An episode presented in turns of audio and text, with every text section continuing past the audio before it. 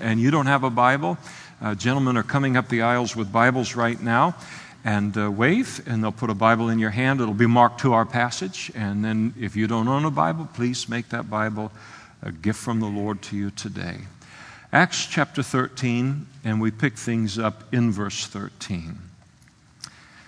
Now, when Paul and his party set sail from Paphos, they came to Perga in Pamphylia, and John departed from them, and he returned to Jerusalem. But when they departed from Perga, they came to Antioch in Pisidia and went into the synagogue on the Sabbath day, and they sat down. And after the reading of the law and the prophets, the rulers of the synagogue sent to them, saying, Men and brethren, if you have any word of exhortation for the people, please feel free to say it. And then Paul stood up and he, motioning with his hand, he said, Men of Israel, and you who fear God, Gentiles who were God-fearers within the synagogue, listen.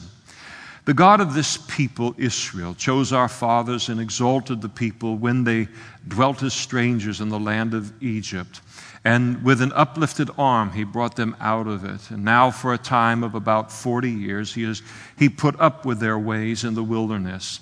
And when he had destroyed seven nations in the land of Canaan, he distributed their land to them by allotment. And after that, he gave them judges for about 450 years until Samuel the prophet. And afterward, they asked for a king. So God gave them Saul, the son of Kish, a man of the tribe of Benjamin, for 40 years. And when he had removed him, he raised up for them David as king, to whom also he gave testimony and said, I have found David, the son of Jesse, a man after my own heart, who will do all my will.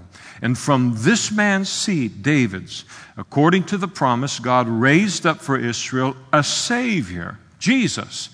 After John, that is, John the Baptist, had first preached, before his coming the baptism of repentance to all people of Israel. And as John was finishing his course, he said, Who do you think that I am? I'm not him, I'm not the Messiah, but behold, there comes one after me, the sandals of whose feet I'm not worthy to loose. Men and brethren, sons of the family of Abraham, and those among you who fear God, to you the word of this salvation has been sent for those who dwell in Jerusalem and their rulers, because they did not know him, nor even the voices of the prophets, which are read every Sabbath, have fulfilled these scriptures in condemning him. And though they found no cause for death in him, they asked Pilate that he should be put to death. Now, when they had fulfilled all that was written concerning him, they took him down from the tree and laid him in a tomb. But God raised him from the dead and he was seen for many days by those who came up with him from Galilee to Jerusalem, who are his witnesses to the people. And we declare to you glad tidings, that promise which was made to the fathers. God has fulfilled this for us uh, their children in that he has raised up Jesus, as it is also written in the second psalm You are my son, today I have begotten you, and that he raised him from the dead, no more to return to corruption. He has spoken thus I will give you the sure mercies of David. And therefore he says also in another psalm, You will not allow your Holy One to see corruption. For David, had, after he had served his own generation by the will of God, fell asleep was buried with his fathers and saw corruption. But he, that is the Messiah, whom God raised up, saw no corruption. And therefore let it be known to you, brethren, that through this man is preached to you the forgiveness of sins. And by him everyone who believes is justified from all things from which you could not be justified by the law of Moses. Beware, therefore, lest what has been spoken in the prophets come upon you. Behold, you despisers, marvel and perish. For I work a work in your days, a work which you will by no means believe, though you were one were to declare it to you. And so when the Jews went out of the synagogue, the Gentiles begged that these same words might be preached to them the following Sabbath day. Let's pray together. Father, thank you so much for this passage. We marvel at the diversity of your book, a page in this direction, two pages in the other direction, and altogether new revelations of you, your heart, your wisdom, instruction for us. And we crave it all, we long for all of it. And we ask that you would speak to us now through your word, by your Holy Spirit, as you have done for thousands of years. We've come for a work of your Spirit. And now speak to us, we pray. And we ask it of you, Father. In Jesus' name, amen. Please be seated. Paul and Barnabas are on the first of what would ultimately become three missionary journeys of the Apostle Paul. Uh, they've been sent out from their home church in a city called Antioch. They uh, caught a boat to the island of Cyprus and preached all the way across the island. Came to the city of Paphos, which was the capital, uh, Roman capital of Roman uh, Cyprus at that time, preached the gospel, and Sergius Paulus uh, became a Christian, the highest Roman official on the island, despite the opposition of Bar Jesus, as we looked at uh, last week. They then make their way now into what was known a region, it's called Pamphylia here. Pamphylia was a smaller section of a larger section of modern day Turkey that was known in those days as Galatia.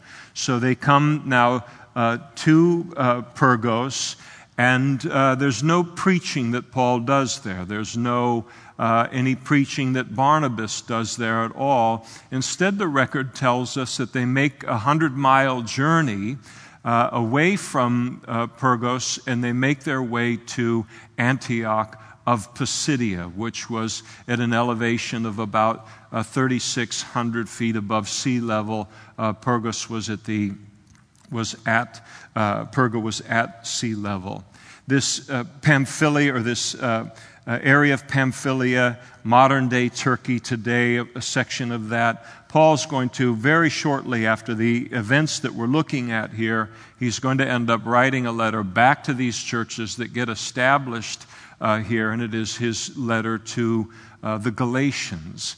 Now, there is, uh, as, as people look at the record here in terms of Paul and the initial part of this uh, first missionary uh, journey. He's uh, uh, makes his way to Antioch of Pisidia. It's, hard, it's almost as hard to keep track of the Antiochs in the Bible as it is the Herods in the Bible. And for the simple reason that there were 16 cities, different cities in that region that were called Antioch. Because there was a man by the name of Seleucus, he was a king, and um, he so respected his father, whose name was Antiochus, that he proceeded to name every city he could uh, Antioch in, in honor of his father. So all of these cities have to be kind of hyphenated. So it's Pisidia, uh, you, you, know, of Antioch in Pisidia in order for us to recognize which Antioch it was. It's noteworthy again that there's no mention of Paul and Barnabas preaching in Perga of Pamphylia. They uh, moved directly to Antioch uh, of Pisidia. And uh, it causes some to speculate that the reason for this might have been a physical kind of problems that Paul describes in his letter to the Galatians uh, that he picked up somewhere before uh, he got to establishing uh, most of these, uh, these churches. And um, so uh, the, and that he had probably picked up malaria. And uh, the particular strain of malaria that uh, was frequent for that area of the world at that time, travelers have logged it. I guess people will log anything when they're on a trip, but um, the, the malaria would be complete with headaches that were described by travelers as having a red hot bar thrust through the forehead, or like a dentist uh, drill boring through a man's temple. So the, the, uh, the physical ailment, the physical complications and pain of, of that particular malaria. According to Roman history, the low-lying uh, sea level Perga, and it was a, it was a it was a sea level city. It was a hotbed for a recurring uh, malaria epidemics that happened through uh, Rome's history. And the idea is that Paul uh, picked this up, and now he and Barnabas make that hundred mile journey to a higher uh, uh, elevation so that he can be away from what's happening in the lowlands with this and uh, try to recover. And the biblical record is pretty consistent with this. And uh, Paul would later write in his letter to the churches at Galatia, You know that because of physical infirmity, I preached the gospel to you at first. It, it almost indicates that in terms of Antioch of Pisidia, that that might not have been on their uh, log for the places that they were going to go, but this physical problem that he had, you know, necessitated, you know, coming to some of the cities that they came to that they might not otherwise have done that. You know that because of physical infirmity, I preached the gospel to you at first. In my trial, which I was in my flesh, you did not despise or reject, but you received me as an angel of God, even as Christ Jesus. And what uh, then was the blessing you enjoyed? For I bear you witness that if possible, you would have plucked out your own eyes and given them to me. Now, Paul, following his, it kind of helps us to put sections of the Bible together. Now, Paul, following his custom, when he went into Antioch of Pisidia on the first Sabbath day, he makes a beeline for the synagogue on the sa- and to meet with the Jews who were meeting on, on Sabbath on Saturday.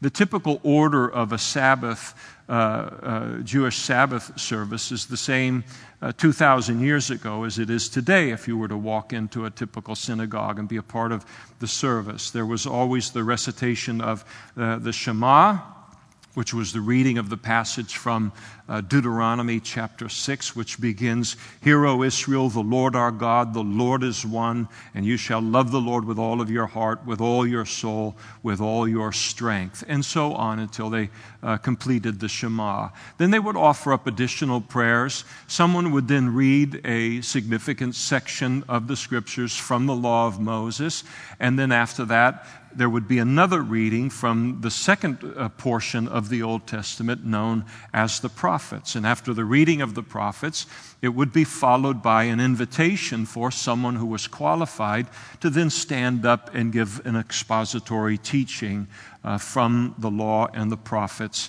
And, and then there would be a closing blessing. After reading the law and the prophets, the ruler of the synagogue uh, invited Paul and Barnabas to speak a word of exhortation, to uh, preach a sermon if they so desired. And I think they were longing for this, really. You can imagine Paul, he's not like, and I'm not putting anyone down that comes in late for service or anything like that. But uh, you can imagine Paul as he comes to Antioch of Pisidia, and here's Jewish people. He's on a missionary journey. He wants to reach them with the gospel. He's going to get there plenty early. He's going to get there to talk with people, and they are too. And a synagogue in that town would not be like what we're in here today, where you're talking about hundreds of people in a room. It would have been a much smaller group of people.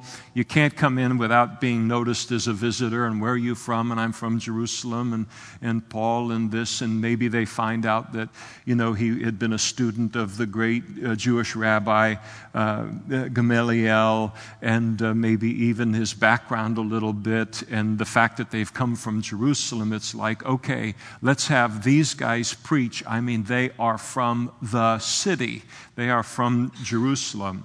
And so the invitation is then uh, given to them. And of course, Paul was delighted, of course, uh, to accept the invitation in order to uh, preach Jesus as the Savior. And that's what he had come there on his missionary journey in order to do. And so he stands, he silences everyone with his hands. And, and Paul was very polite in these environments.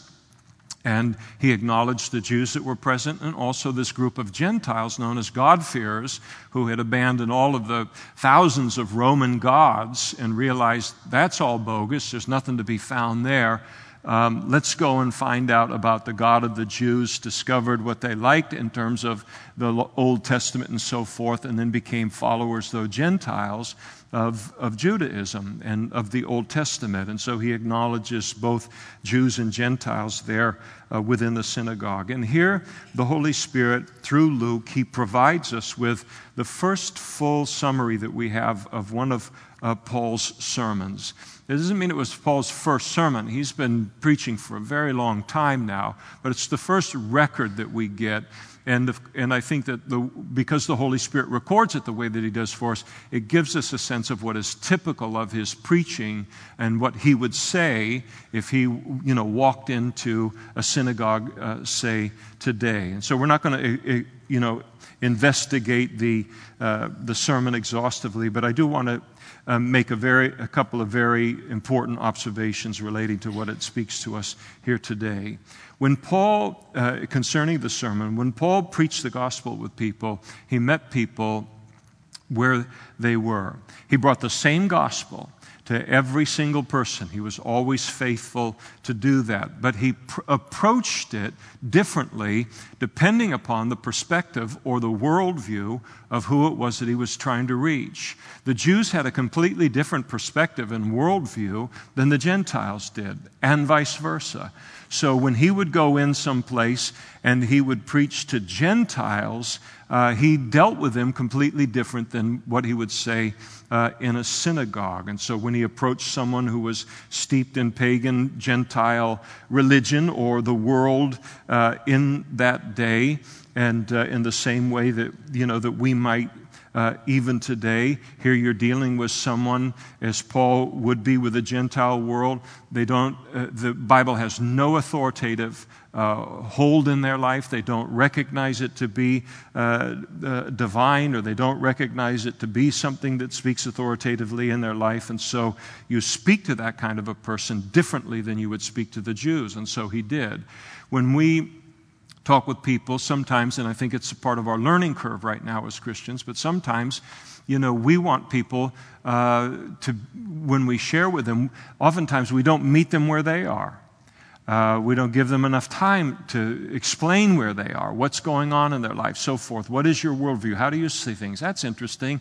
I could never live with that because here's the question that would raise in my mind, and blah, blah, blah. And you begin uh, a healthy discussion that occurs. But you have to pe- meet people where they are because they can't be anywhere else than where they are. And so Paul was very, very sensitive to that. Always deliver the goods, but he began in a place where then the gospel could impact their lives. And so sometimes when you are talking with someone who is, you know, full Gentile, no background in the Bible or anything like that, they begin to speak of their fears. So often someone will talk about their fear of death, they'll talk about a fear of illness, they'll talk about their mortality, they'll talk about their emptiness in their life, the loneliness that they experience in life. What's the meaning of life? What's the purpose of life? Why are we here? Why do people die? And what's and uh, then they have the confusion people do over the hardness of life. Why are there wars? Why do people butcher each other? Why do people cut other people's heads off and so forth? And these are the kind of questions that can pop up around a water cooler or can happen at school or happen around the Thanksgiving dinner table. And, uh, and then what happens is something like that gets raised, then uh, we listen to them, and then we come in and we say, Well, listen, uh, um, I don't know a lot about all of that, but I do know God's explanation for the existence of these things from His Word. And, uh, and here is the fall, and man was created perfect. He was in the image of God, so forth. He fell. And then the world that you're living in now is fallen, and so forth. And that's the reason that it's in the mess that it's in. But you begin the conversation with him in, in that way, always being sure to ultimately bring the conversation to Jesus if, at some time. When he approached the Jews, he did it in a different way. And the reason he did it in a different way is that the scriptures were authoritative in their life. And so he goes right to the Word of God to begin to establish the fact that Jesus was and is uh, the Messiah. So he takes them there.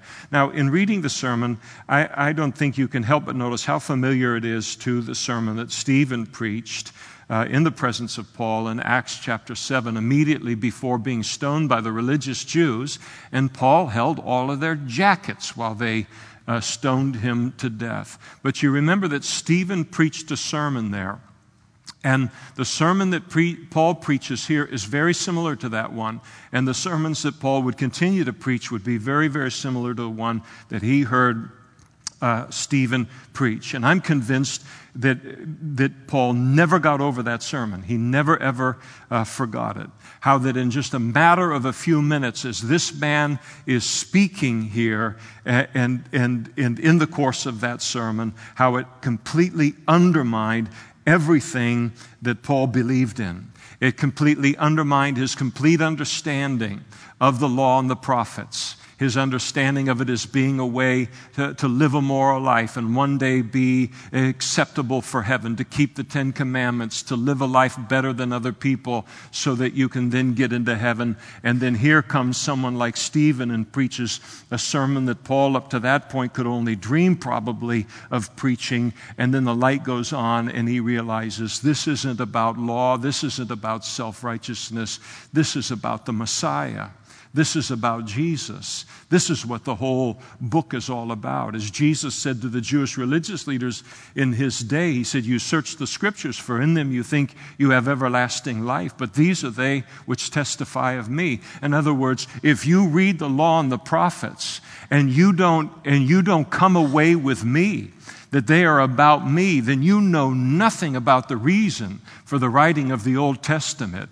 And that great f- fact impacted Paul in a powerful way. And and by the time the sermon was over, it left Paul's religious world in a complete heap. And I think with that great legal mind that God had given to him, he tried to crunch that sermon over and over and over again to find a flaw. It can't be true.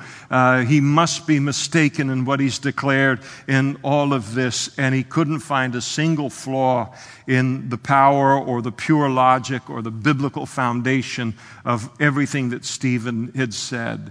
And then he realized that he had given his entire life to the study of the law and the prophets, and he had missed the entire focus of both of them. And the focus was and is Jesus. And now Paul stands up in a room that is filled with people who are just like him.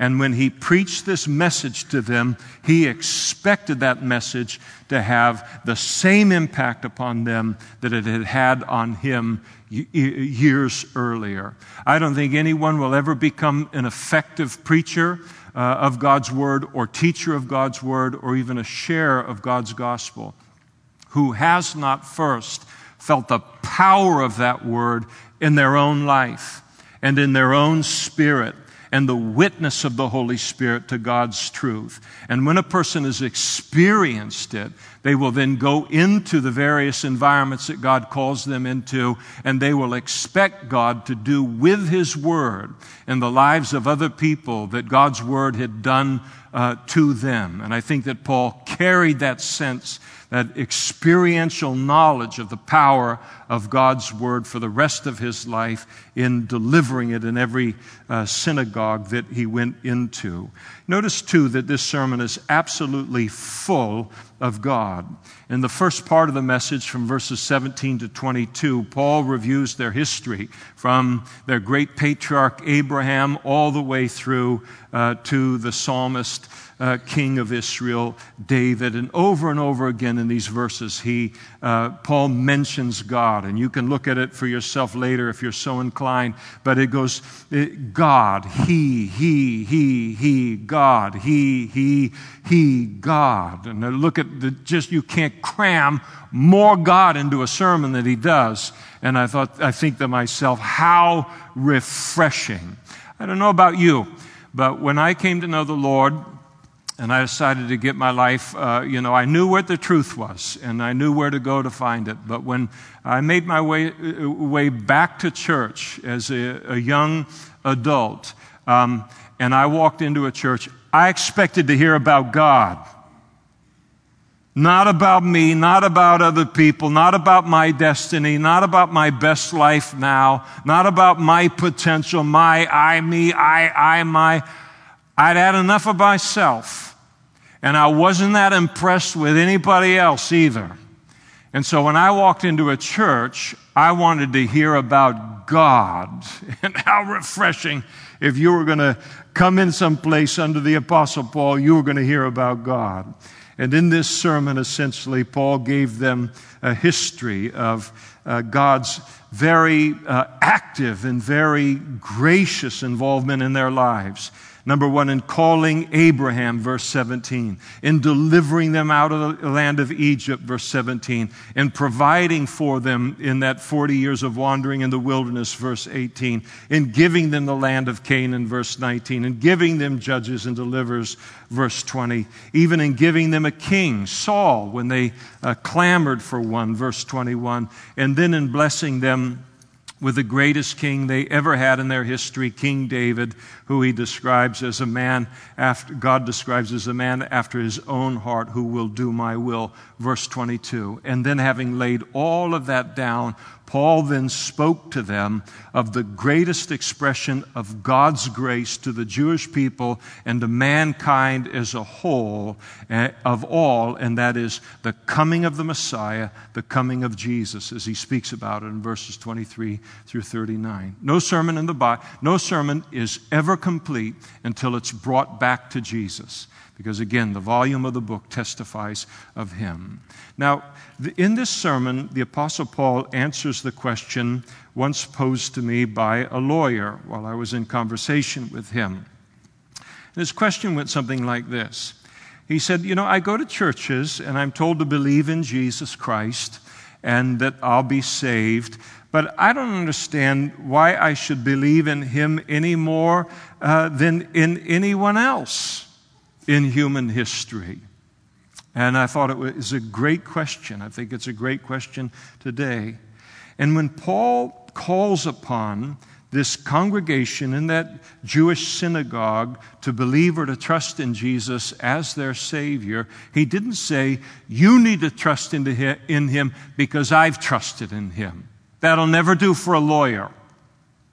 Or you need to trust in Jesus as your savior, savior because hundreds of millions of people have done it all over the world. That may be good enough for some people, but that is not good enough for a lawyer. No, instead, he declared here, in essence, you need to believe in Jesus as Savior and as, as Messiah based upon the testimony of three witnesses. Number one, the witness of John the Baptist, verses 24 and 25. And they were familiar, evidently, with his ministry. John the Baptist said, I'm not the Messiah. Jesus is the Messiah, and I'm not worthy to take off his sandals uh, let alone to wash his feet, and speaking about his humility before the greatness of Jesus. He calls them, uh, second, to heed the uh, witness of the eyewitnesses to Jesus' death, burial, and resurrection. And many of those eyewitnesses were yet alive uh, to that day. And then, third, and supremely, he raised the witness of the prophetic scriptures of the Old Testament in verses 27 through 37. In other words, why should someone believe in Jesus as their Messiah and as their Savior? Why should you believe in Jesus as your Savior and as your Messiah as opposed to believing in any other uh, religious leader in the course of human history or any other man or woman? And the answer that Paul gives is because Jesus is the fulfillment of the Old Testament prophecies given concerning the promised Messiah. And you notice his repetition of this theme in the sermon Paul gives here. Verse 23, according to the promises. 27, fulfilled. 29, fulfilled. 32, that promise which was made to the fathers. 33, fulfilled. 33, as it is also written. 34, he has spoken thus. And so, in this vein, notice that Paul mentioned that God promised that the Messiah would be born as a descendant of David in verse 23. And that prophecy that was made concerning the Messiah was made through the prophet Isaiah 750 years before Jesus was born. And Isaiah put it this way by the Holy Spirit For unto us a child is born, and unto us a son is given and the government will be upon his shoulder, and his name will be called Wonderful, Counselor, Mighty God, Everlasting Father, Prince of Peace. And of the increase of his government and peace there will be no end upon the throne of David and over his kingdom, in order to establish it with judgment and justice from that time forward, even forevermore. The zeal of the Lord of hosts will perform it. And Jesus was a descendant of David. Paul declared further in verses 27 and 28 that uh, Jesus' death was exactly as the Old Testament prophecies had declared that they would be concerning the Messiah. And there's all kinds of examples of this in the Old Testament. Let me give you a number of them where they're uh, the most concentrated in Isaiah chapter 53, uh, verse 3. He is despised, uh, Isaiah wrote of the coming Messiah. He is despised and rejected by men, a man of sorrows and acquainted with grief. In verse 7, he was oppressed and he was afflicted, yet he opened not his mouth. He was led as a lamb to the slaughter, and as a sheep before its shears is silent, so he opened not his mouth. In verse 8 of Isaiah 53, he was taken, speaking of the Messiah, from prison and from judgment. And who will declare his generation? For he was cut off from the land of the living. For the transgressions of my people he was stricken. And then in verse 5 in that same chapter, Isaiah speaking not only of the fact that he, the Messiah, would die, but he was wounded for our transgressions, he was bruised for our iniquities. The chastisement for our peace was upon him, and by his stripes we are healed. And Paul declared that also that Jesus' burial was just as the Old Testament scriptures declared would be true of the coming Messiah. Isaiah had written that the Messiah would not only die, but that he would be buried, and that he would be buried in a tomb, and he would be buried in the tomb of a rich man. Isaiah chapter 53, verse 9. And they made his grave, prophesying of the Messiah, with the wicked, but with the rich at his death, because he had done no violence, nor was any deceit in his mouth. And so it was true concerning Jesus. Paul declared that Jesus' resurrection was just as the Old Testament scriptures had declared would be true of the Messiah. And Paul quotes from Psalm 16 uh, 10, where David prophesied of the coming Messiah that though the Messiah would die, he would not remain in that condition long enough to see corruption. His body would not remain dead long enough for it to begin to corrupt. And in speaking of this, David was declaring that the Messiah would be resurrected. And, and Paul quotes David uh, on this in uh, verse 35, quoting Psalm 16:10, where David wrote to the Lord, For you, speaking to God the Father, will not leave my soul in Sheol. And then now speaking to the Messiah, nor will you allow your Holy One to see corruption. And so Jesus' body, though he died, it did not see corruption because he was resurrected on the third day, just as the scriptures declared that he would be. Now, when God gives prophecies uh, like this, and then fulfills these prophecies. God isn't showing off. It isn't, it isn't like a card trick or something, or watch me pull a rabbit out of my hat, or let me show you stuff that I can do that you can't do, uh, tell you the future with 100% uh, accuracy.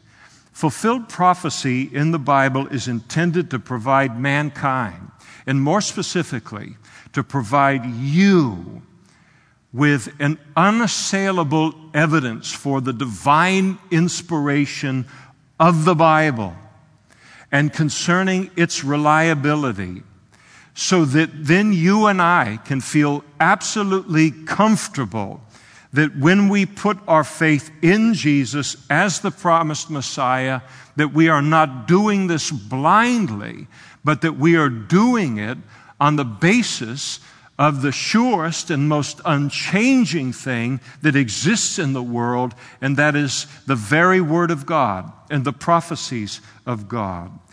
And then Paul, in this sermon, he preaches, as every evangelist ought to, and every preacher ought to, he preaches for a decision. Billy Graham always did that.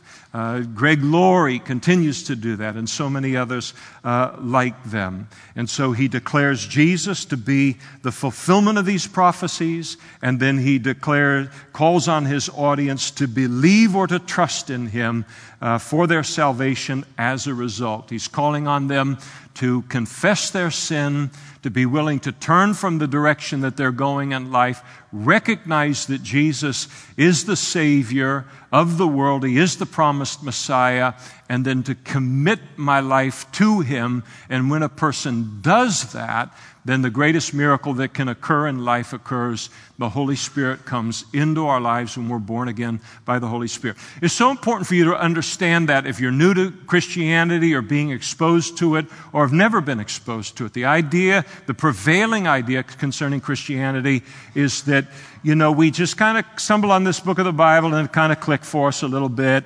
and uh, we're all just waking up every day and we're reading it and we're trying to live this life on our own strength. That is not what Christianity is. And that's not the life that we live as Christians. When we became Christians, we became Christians because God Almighty, in the person of the Holy Spirit, literally came into our lives at our invitation and our willingness to take God up on the offer. And when the Holy Spirit comes into your life, He's called the Spirit of Christ. He now comes into our lives and He begins to live the life of Christ through us and He provides us with the desire, the will to do, and the power to do of God's good pleasure. He provides us with the motivation and the desire to live this life. You look at people and you say, My aunt, my uncle, my brother, my sister, they became a Christian. It's crazy. I can't believe the change that's occurred. And I can't believe how long it's lasted. I don't, I, I don't get it. He must just be a religious nut, just meant to be religious. That's not what happened to him. The Holy Spirit came into his life and has brought with him this desire to live the life that's described in the book and then the power to live that life. And when a person trusts in Jesus and trusts in Him as their Savior and Messiah, that's the miracle that happens in every single one of our lives. The greatest miracle that a human being can ever experience. Now, in doing this, when a person is, he's calling on them to put their faith in Jesus, he then goes on in verses 38 and, and 39 there what will be the result of having done so. And in verse 38, he said, You will receive the forgiveness of sins.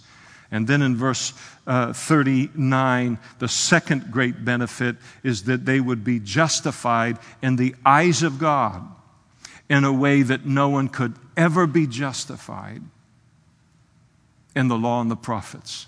Read with me, with your own eyes, in verse 38. And therefore, let it be known to you Oh, I wish I knew what his voice sounded like. Therefore, let it be known to you, brethren, that through this man is preached to you the forgiveness of sins. And by him, everyone who believes is justified from all things from which you could not be justified by the law of Moses. Now, when you read that and you look at that, the forgiveness of sins being offered by God, justification being offered by God, and you look at that offer that's being made in that synagogue and you put yourself in that place where if my heart isn't hardened to this curse of familiarity that I have to fight in my own life. I can read verse 38 here and the forgiveness of sins and go on about it, have a cup of coffee and a donut, and it doesn't impact me anymore. The way that it impacted me on the day I was born again and forgiven of my sins. And it meant the world for me to be forgiven of my sins. And then now these things that are unbelievable things that I could wish that when I hear them, I was hearing them for the first time, so they would impact me in that way always. And to stand in awe of the fact that God Almighty offered to me and to you and the whole world the forgiveness of sins. What an offer. He didn't have to do it. This entitlement mentality in the United States of America, where now it isn't just anybody else gives us something and we deserve it. We've taken it to such a degree that when we think about God offering forgiveness to us, there's no awe. Of course He would. We deserve it. But we didn't deserve it. And He didn't need to do it.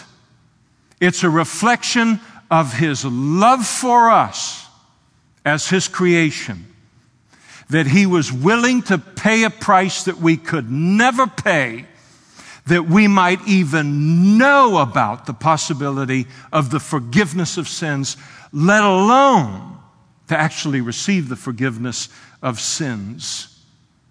And in receiving that forgiveness, to receive a separation from all of the judgment that my sin deserves from God being removed from me.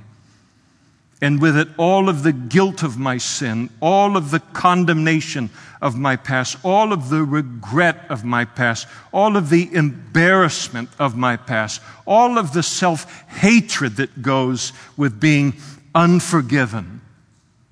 Wow! The forgiveness of sins the privilege of the offer, and then the unbelievable privilege to have received it and to walk in it. And then, and we then know that we can walk in forgiveness and freedom because we know biblically that God has extended it to us. And then we know it instinctively. There is something about that death and burial and resurrection of Jesus that the Holy Spirit gives a witness to like nothing else. And we know instinctively that no matter how great our sin was in the past, that it could never be greater than the sacrifice of Jesus on that cross to provide us with the forgiveness of sins. And that's a wonderful thing to live in and to move in and to have our being in. But He didn't just forgive us, we were also justified. And justification goes way beyond forgiveness. And when we trust in Jesus, we not only receive God's forgiveness, but we are declared righteous in the sight of God. The perfect right onness and righteousness of Jesus is put to our account so that every time God looks at me and you as a Christian, He never sees our past sin. Never. All He sees is the righteousness of Christ. Because in putting our faith in Jesus, we have done the single greatest thing that a human being could ever do to bless that Heavenly Father, and that is to trust in His Son. And thus He looks at us, and when He looks at us, He sees Christ's righteousness. He sees us, the theological term is justified. And the word justified means exactly what it sounds out to be just as if I had never sinned. What dollar amount are you going to put on that? If you had to pay for it, I mean, what would, what would the sticker price be? To receive the forgiveness of God, and then for the rest of my life, He looks at me just as if I had never sinned. You know that sin that you remember from your past that you can never forget, and it still affects how you view yourself. He doesn't remember it anymore. You remember it, but he doesn't remember it anymore. And it is not affecting his relationship with you at all, though it might be affecting your relationship with him because you don't understand justification. He remembers our sins no more. Let it go. Let it go. Let it depart from the relationship that you have between you and God. Stop asking for forgiveness for something that He forgave you of a long, long time ago. And the problem is, is that when we interact with one another in this world, we can, the most we can hope for from people is that they'll forgive us. But we know they can never forget. We know they can't do it until one day we're in heaven. And we carry it over into our relationship with God. But the truth about our relationship with God is that He not only forgives, but he also forgets. He also justifies and views us just as if we had never sinned. And I think God wants to speak to someone, and maybe more than just one here today. That thing that comes up and you beat yourself and you beat yourself, or it sends you into condemnation, or whatever it does, I'm very familiar with the pattern on an experiential level in my own life. To let that go now, and for the rest of your life to replace it with the word justified, just as if I'd never sinned, and to realize that's the terms on which I have my relationship with God. He does not bring my past into this relationship. And I don't have to bring my sinful past into it either. That's the greatness, the beauty, the power, the wonder, the supernaturalness of the death and the burial and the resurrection of Jesus Christ. If the worship team would come forward, and if the men that are going to serve communion would come forward, we'll partake of the Lord's Supper now and give some consideration for a moment to this thing called the forgiveness of sins, a Selah moment, and also this great truth known as justification.